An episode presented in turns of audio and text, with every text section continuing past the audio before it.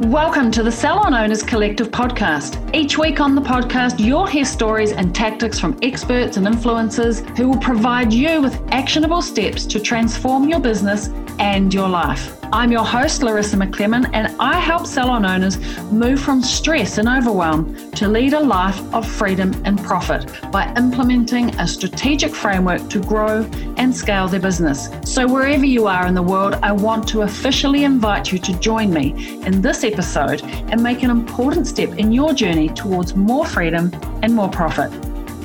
The industry is forever evolving between a new generation of stylists, lifestyle changes, social media taking over our lives, and clients demanding more of an experience, salon owners are often left wondering what the heck is next. It can feel like you're a soldier going out to battle, putting out fire after fire with our team. Then, when you finally get home from the salon, instead of switching off, have to spend your limited time looking for new team members, creating short, entertaining videos to keep your brand relevant, and brainstorming new ways to provide a seamless client experience. It's no wonder that salon owners end up burnt out and overwhelmed. It's a battlefield. How can you navigate your ever changing team, clientele, social media landscape? Now, if there's anyone who knows how to tackle and navigate this generation of stylists it's Eric Taylor. Now, with 18 years in the industry, Eric is the founder and CEO of Salon Republic, and he sits on the industry board in California. Today, Eric is going to share with you his entrepreneurial secrets to running a profitable salon business and managing the highs and lows of the industry, especially when it comes to your team. So let's dive in and let's hear Eric's story. Eric, thank you for joining me on the Salon Owners Collective podcast. Very pleased to have you here. Hi, Larissa. How are you? Thanks for having me. Pleasure is mine. Good. I'm looking forward to our chat. But let's start with Eric. Where are you in the world? What do you do? How did you get to be doing this? Tell us your story. I am in the lovely city of Los Angeles, California, right now. Looking outside, it's sunny and a little toasty. Where this is summertime, and uh, my office uh, is is here. This is where I spend most of my time. I also live here, of course. Uh, but uh, backing up to give you uh, kind of my origin story. I'm I'm from Dallas, Texas, and grew up there. The son of an artist, an oil painter mom, and a business person dad. Uh, my my dad was in the real estate business. had a had a small kind of single operator real estate business, and I grew up in this household uh, with two very different uh, influences in my mom and my dad. And I think that uh, that that was the, the, same influences that my brother had. My brother was older, and he kind of um, he was driven to combine the artistry and the kind of the practicality of business in the same way that I was. Um, but his answer was to become an architect. And he did that about four years before I got off into the world after college. And uh, my answer to combining the artistry and the and the pragmatic nature of business was to get into a business like the hair salon business.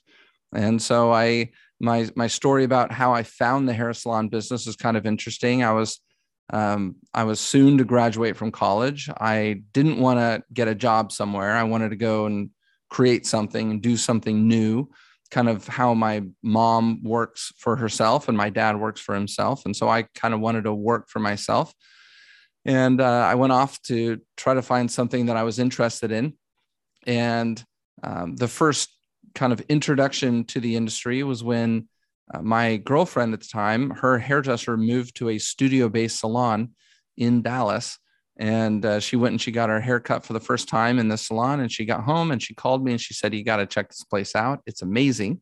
It's a different kind of salon. And, you know, I, I loved it and you should, you should check it out. It was five minutes from my parents' house. And so I jumped in the car, I drove down there and I walked in the salon. A, it was a large salon, about 10,000 square feet. I had about 50 studios in there, each occupied by a beauty professional. And the founder of the concept, uh, who's a barber, um, was there. And I told him that I wanted to get my hair cut. And uh, he walked me around the salon, and I said, "Well, this is really an amazing place." And uh, none of the hairdressers could take me at the at the moment, so I stood with him and talked to him for about two hours. And at the end of the conversation, I said, Look, I love your business. I just graduated from college. I would love to just kind of hang around. I'll work for you. You don't have to pay me because I know I'm not going to be of much value. I'm going to be learning more from you than I'm going to be giving you and value as an employee. So if you don't mind, I'll just hang around and help. And he said, Sure.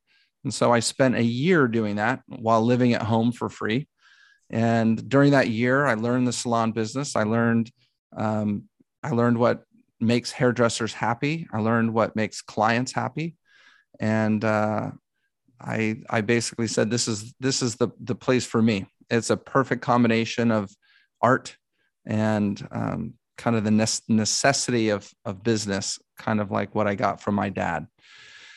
And so I uh, I said, "Thank you very much, mentor. Uh, I'm I'm not going to compete with you. I'd like to put up a salon, but I'm going to move." And so I moved from Dallas to Los Angeles, and I put up my first salon.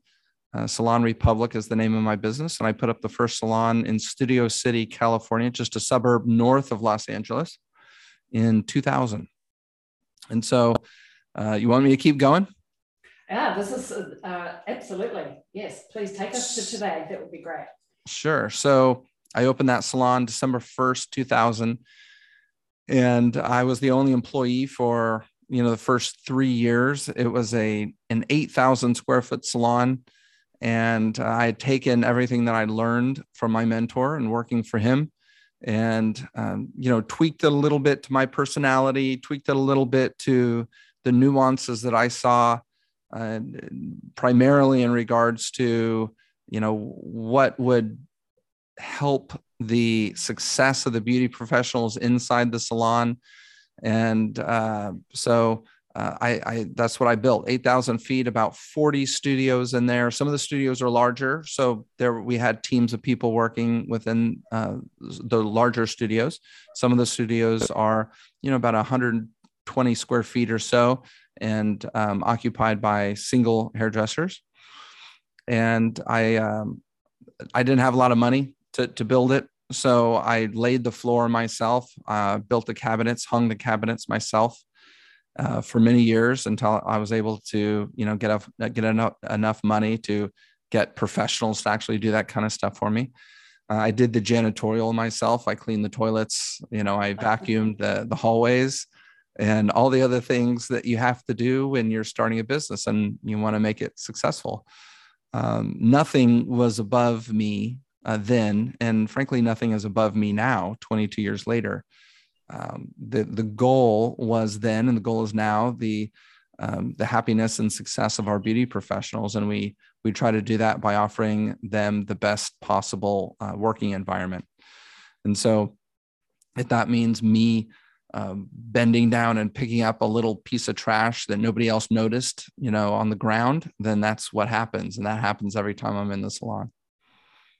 So the, those were the early days. So to take you to now, um, I, let's see, three years after I opened that first salon, I hired my first employee to run the salon at the front desk.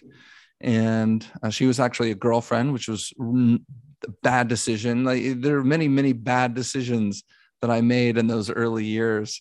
And uh, but maybe they were good because I learned from them, right? This is this is the reality of of going through life. Is many of our mistakes are things that that we that we learn from and then we we use for the rest of our lives to avoid uh, future mistakes. And so um, I will never hire another girlfriend.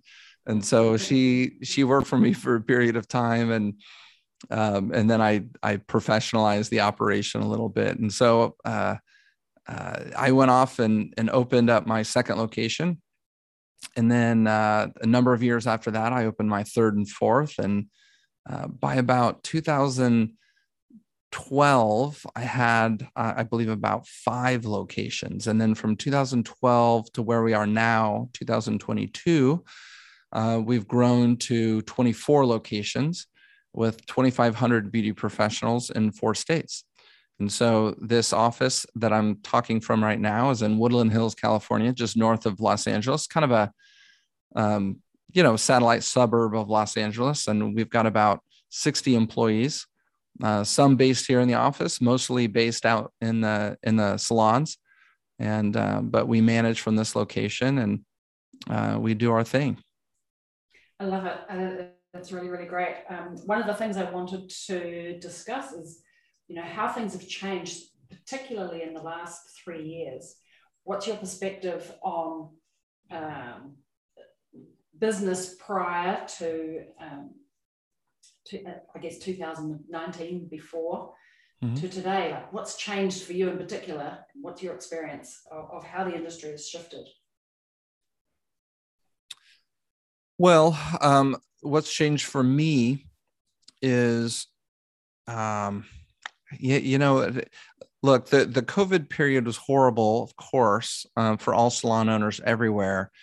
We, as as salon managers, had to contend with uh, Gavin Newsom here in California, our, our, illustrious governor, who doesn't like our industry. Uh, I think it's been well documented. He, with with zero proof, blamed a nail salon for having been the initial um, point of contact or, or, or, maybe gateway for coronavirus into the population. He blamed a, a, nail salon, and of course, there's it's impossible for him to have known that, and it was stupid for him to say.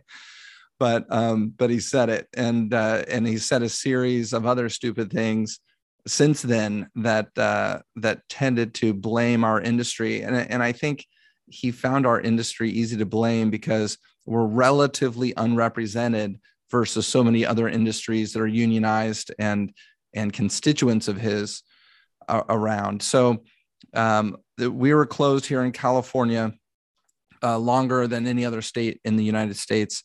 We were closed for a total of about 10 or 11 months if you include the, the facialists. Um, salons were, were closed for about six weeks less than, than that um, in aggregate over, over the COVID period. The um, organization called the Professional Beauty Federation of California sued uh, Governor Newsom in spring of kind of early summer in 2020 to reopen salons. And um, the day that Governor Newsom's response was due in court to that lawsuit, uh, the morning of, he reopened salons. And that was not covered anywhere in the media. And it was, of course, not, uh, not a coincidence at all. Um, or, or, or, or it was not unrelated. It was entirely related. Um, and then the second time that he, and then he closed down salons, by the way, about a month later when a judge had had indicated that he would have ruled in favor of of the state of California. So he he then closed down salons again. He and then his aunt uh, uh, Nancy Pelosi got caught in a hair salon in San Francisco, and a week later he reopened salons again completely completely related uh, i'm sure i'm sure you were aware of that even across the pond yeah I, I a few little trickles came through for sure yes yeah. and then he shut us down again in early december of 2020 and um, and and by that time i had become a, a loud voice within the industry um, I, I, think I was maybe a little bit of a reluctant leader up to that point. Um, you know, I, I I'm not sure I really embraced the notion that I was a leader in the industry. Um, but Salon Republic had gotten to the point where we had a lot of hairdressers. We had a lot of very high profile hairdressers, um, a lot of worldwide educators, a lot of, um, you know, insta famous, if you will uh, influencers, so on and so forth in our salons. And so our exposure was was relatively large. And so um, that kind of made me a, de facto leader.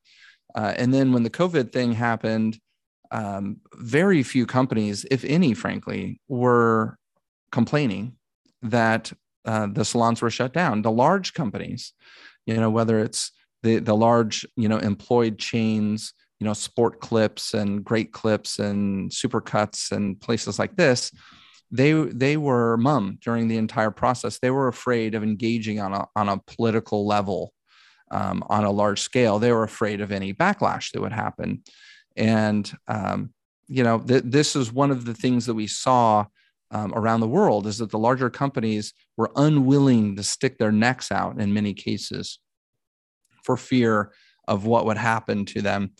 Um, a lot of CEOs just buried their head. So I, I went out and I bought a bullhorn and I went out and I organized protests on the streets of Los Angeles. We did, I think, three protests, and I was encouraging and helping others to do other protests in other parts of the state and uh, along with others. Uh, don't get me wrong, I'm, I was not the only one by any means. There are lots of us.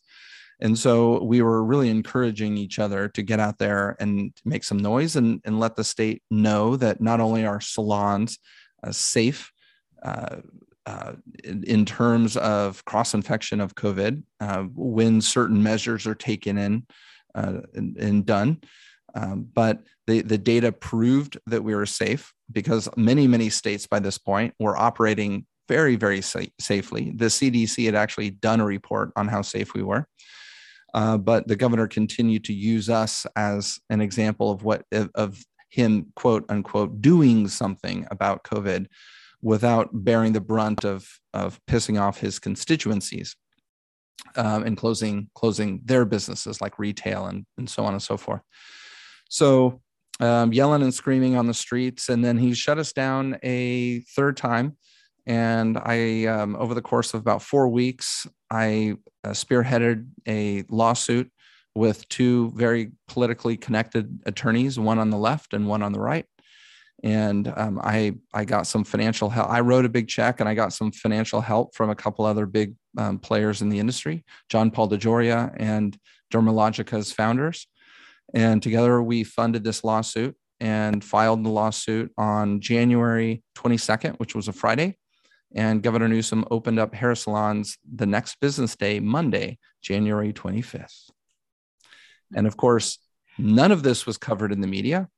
And um, when he referenced why then, because the, the media was was uh, caught off guard is the term that they used um, because he hadn't indicated that he was going to do anything. Of course not uh, because he didn't know he was going to get sued uh, on the 22nd.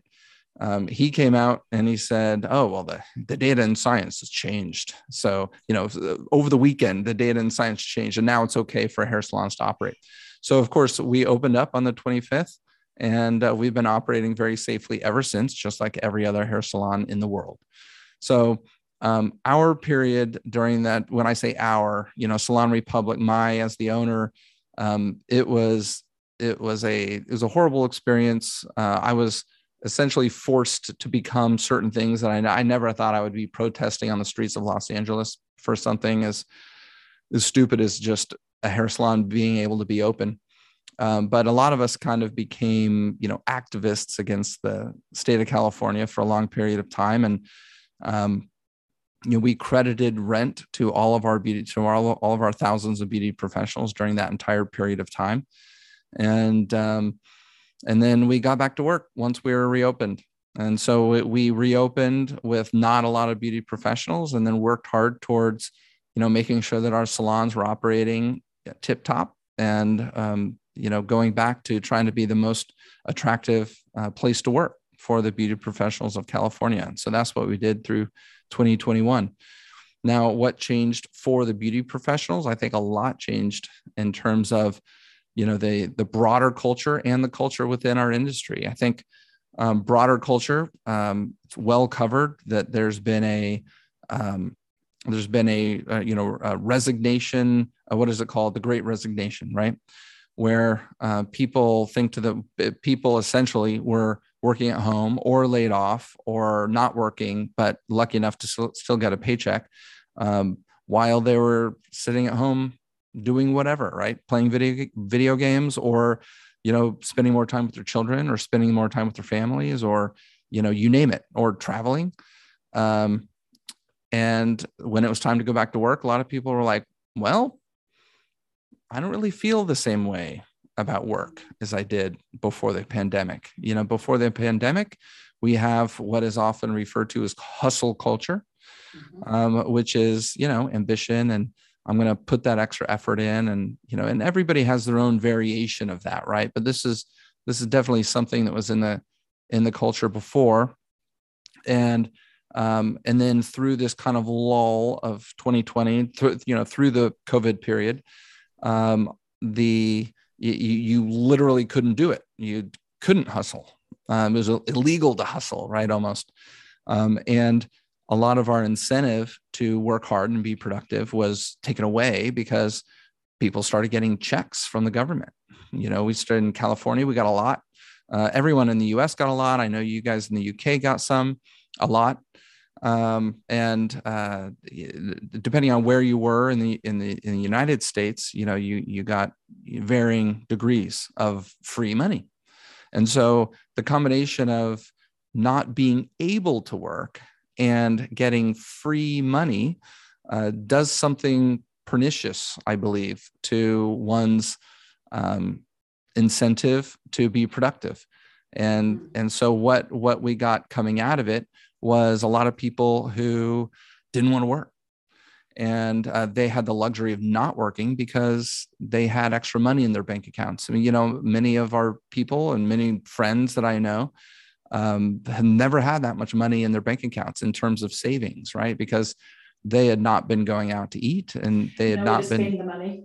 yeah, there was nowhere to Yeah. spend the money, um, other than you know Netflix and Amazon, and you could you could only spend so much there, and uh, and alcohol certainly the alcohol industry did pretty well for um, you know off off-site sales, but uh, long and short of it is I I think the hustle culture that existed pre uh, pandemic had turned into a what should I call it? Maybe euphemistically work life balance, you know, right? Work life balance. And so, and, and just kind of like hustle culture is very subjective to each individual, so is work life balance.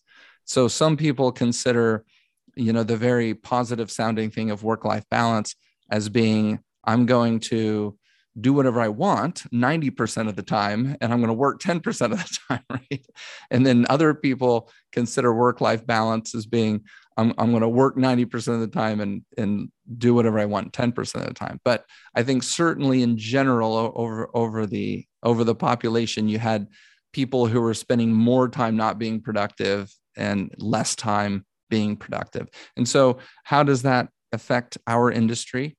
Um, what I've noticed anecdotally within our salons is, um, um, of course, um, the people who, uh, you know, some percentage of people got right back to it and started uh, being very, very productive again. But I would say there was a higher percentage of people who were simply going to work less. And, and they're able to work less, you know, at, at Salon Republic when they they work as an independent. Nobody is telling them to work more um, so they can. And um, I, have never seen so many hairdressers on vacation during that period of time. Um, I know that you know my hairdresser went from working five days a week to working three days a week, and um, many of them uh, increased their prices in order to accommodate for this. Um, and and by the way, I think that's phenomenal. If you can increase your prices to the extent that you can work less to get a better um, balance of work and life, then that's phenomenal. It's, it's That's a smart business model, actually. that's a smart yeah absolutely Uh, that's if that's what you want to do 100% uh, phenomenal um, and so that's what i saw a lot of now it i th- i think some of that is reverting to a normal balance over the last you know year let's call it slowly but surely very gradually um, I'm seeing less vacations. I mean, we I had I know some people who were spending a week a month on vacation, you know, and I've never seen that in 22 years or 20 years pre-pandemic, never seen that, right? And all of a sudden, like this person is on vacation 25% of the time. And of course, I'm like, I'd like to be on vacation 25% of the time, but you know, that's just not my nature to to do that. Um, but people were able to do it so good on them so th- that's basically what what i'm seeing now is kind of a slow gradual reversion to um, kind of a normal type of of work life balance although not close to back to where we were in terms of of that pro work balance that existed pre-pandemic. Hey, I just wanted to pop in to tell you something. Don't worry, we're going to get back to this awesome episode in just a second. Now, if this sounds like you, listen up. You have a team, you love your team, but you're sick of wondering why and wishing your team would make their sales targets. You want them to be smashing sales because it shows that they're actually looking after their clients really well. Like, imagine if you could have a way to make more from the clients that you already have, increase sales without spending more on advertising. Well, it's totally possible, and I want to help you. And I want to help you do it with ease in a classy way. No hard and dirty sales tricks here ways to serve your clients, make more, because everybody wins the team, the client, and of course, you, the business owner. Now, if you want to find out more, just DM me uh, and let's chat. I'll make a plan for you. I'm also going to leave a link for you on the show notes of this episode. All right, let's get back to the episode. Yeah, I, I would agree with that. We're uh, here in New Zealand and Australia, we're a little behind uh, in terms of we weren't as closed as uh, as long. Uh, our company, uh, our company, our country was shut down for a long time, so we, we couldn't travel. And so now that the um, floodgates have opened, we're still dealing with sickness and people off, and so we're kind of at a different phase. Um, yeah. But it's sickness based rather than I'm on holiday based. But this uh. is the challenge now, I think, not only for those that are trying to build teams, but also for clients. There's just not the availability. The price has gone up. Nobody right. wants to work late nights and Saturdays. Um, I, I, wonder what uh, what is the future for the experience for the client when we want this work-life balance, but actually clients still need us to right. Be available. Is this right. something that you're challenged with or experiencing? Absolutely, hundred percent. The the the client experience I think has suffered tremendously on again on average right i don't want your listeners because sometimes my listeners get mad at me if i make some blanket statement right of course there's always exceptions i'm just more so than before i think on average the the, the uh, customer's experience has suffered um, and I'm, i see it within my, my, own scenario my hairdresser um, he makes his schedule available for three days every three weeks. Okay. My my wife, who goes to a few different hairdressers, she has trouble getting in to an appointment. Now, that's my wife, right? Who who has access to thousands of beauty professionals, right? I can only imagine what it's like for the normal person. Um, she has trouble getting in because the hours have been reduced, and of course, yes, prices uh, have gone up uh, I've been strongly encouraging, um, you know, our beauty professionals at Salon Republic, as well as all of our listeners in the English speaking world, and we have listeners in Australia as well. Uh, I've been strongly encouraging all beauty professionals to raise their price because we have this thing called inflation, which is hasn't been this high in 40 years in the United States, and I know it's not just in the United States; it's all over the world. And I don't want our beauty professionals to get uh, left behind in terms of their financial wherewithal. So I've been strongly encouraging them to raise their prices, and you know maybe that has been also a, a factor in in a beauty professional um, reducing the number of hours they work. Maybe they realize, well, I, I raised my price and none of my clients left. In fact, people are still calling me, and I don't have to work as much. You know, um, but but yeah, I know you guys were shut down for a long period of time there and uh, and it's interesting to hear about how it's affected you. Yeah, for sure. And now the fallout for um, the client experience, um, um, just people to serve the clients. Yeah. So I think in a way it's actually lifted and raised the industry. Mean, before I know that it was, um, you know, just a hairdresser or um, it wasn't necessarily an industry that people wanted to get into or wanted their children to get into. But I think it's given people a new perspective that actually this has raised um, the, the, the view of how we're seen as professionals. Would you agree? I would totally agree. Totally agree.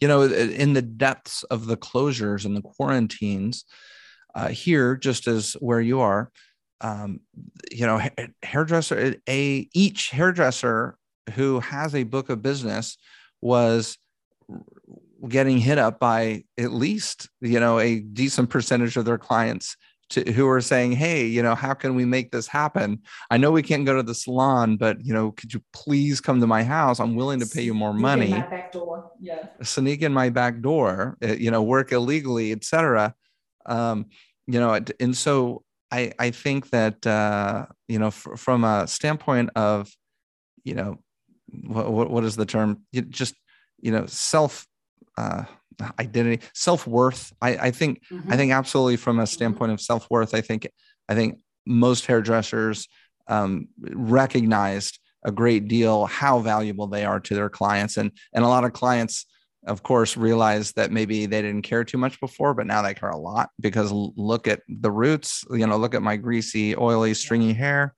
you know that's now misshapen because i haven't gotten a cut in three months or whatever i know a lot of guys who just look ridiculous during that period of time and so a lot of my friends were hitting me up for anybody who would go to their house and of course my response was well that's illegal so i'm not gonna i'm not gonna do that but um so I absolutely think that that was part of it, and and uh, hopefully we have some residual kind of benefit from that going forward. I would say so. Um, what what do you think? What do we what what can we expect moving into the future for our industry um, on the back of this? Because I feel like we're in a new and emergence phase now. Where do we think the industry is going, or what opportunity opportunity do we have to shape the future? What are your thoughts, Eric? you know i i think the industry is um if there was anything that we learned it was that we're extremely resilient you know the the services that we offer um, the value that we bring to our markets and our populations um, are are are extremely valuable and, and thus very very resilient um, to any sort of disruption um, so that has been laid bare and made clear. I think moving forward more broadly in a macro sense, I think there's a lot of tailwinds to, to what we do. Look, there's, you, know, appearance um, is more important now than it was 50 years ago, uh, in, in, my, in, in my opinion. You know, I, I, read somewhere the other day, the average um, Gen Xer or Gen Zer. I, frankly, I got them all confused. The the the youngest, younger, you know, the TikTok, you know, kind of the latter Instagram and now TikTok generation. Hmm. They're going to take thirty six thousand selfies in their lifetime. So they very very much care how they look, and we are the industry that helps them look better. So um, you know the technology is helping our industry. It's making it easier. The it's making the uh, client experience more seamless with booking apps or um, the, you know whether it's um, easier to find new looks. Um, the product manufacturers have done a, fa- a fantastic job making uh, transitions to new looks easier you know, Olaplex, of course, did a, a, great job of that 2014, 2015, and has been doing it through the years. You know, now, of course, we have Olaplex competitors in K18 and others who are making kind of more dramatic transitions possible. Um, so, you know, my level one uh, Asian girlfriend uh, can now get to a level nine, you know, without spending five grand and taking six months. Um, things like that are very good uh, for the industry. And uh, I always like to say, you know, frankly, one of the main things that I said when I decided to get into this industry, I said, don't bet, don't bet against vanity. I will never bet against a, a person's desire to look good. And so that's going to be a tailwind in our industry for a very, very long time. Yeah, I, I love that. I, I really agree. And I think it's one of the things that are future proof, I think about the, um, the work life balance and the ability to order everything online and have it delivered. Um, I know in my household, I have teenagers and um, packages at the front door are an everyday occurrence. yeah. and it's quite commonplace, whether it's the food or their latest gadget. Um, but going to the salon for an experience is one of those things that we can never take that away. Um, it's something we have to leave the house. We want to look good, and so uh, I think the the future is bright for sure. Yeah, no, the the the, the technologists have tried to develop computers yes. to cut our hair or to yes. color our hair, and and of course there's the Flowbee. And did you guys have the Flowbee down under? No. Okay. No. Well, well, if anyone, it, well, if any of your listeners care enough, go online and just search for Flowbee. And I, am not even sure how to spell it. It's probably F L O W B I or B Y or something like that. Flowbee.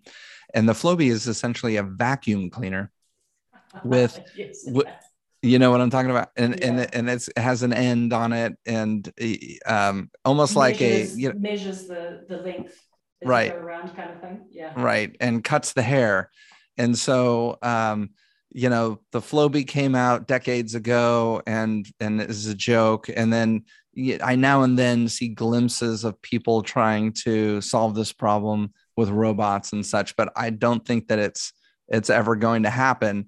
Um so i i yeah future proof or technology proof there, there's you know the the the um the enduring uh, value of vanity, uh, cetera. Those are all things that are going to be very, very good for our industry for a long time. Vanity and, and human connection and touch, I think. I think that's absolutely power for sure. Yeah.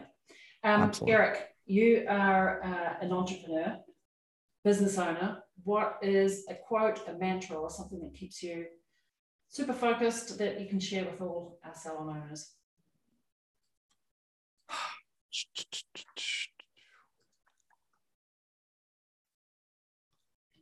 Sorry, I'm going to take a little time here.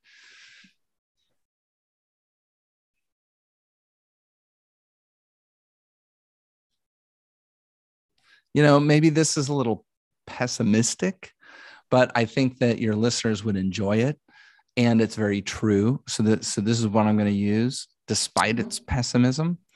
But uh have you ever heard of Schultz's law? I have not. Have you heard of Murphy's law? Oh, of course. okay. So so Schultz's law is if it can go wrong, it will go go wrong. Hold on a second. I'm sorry.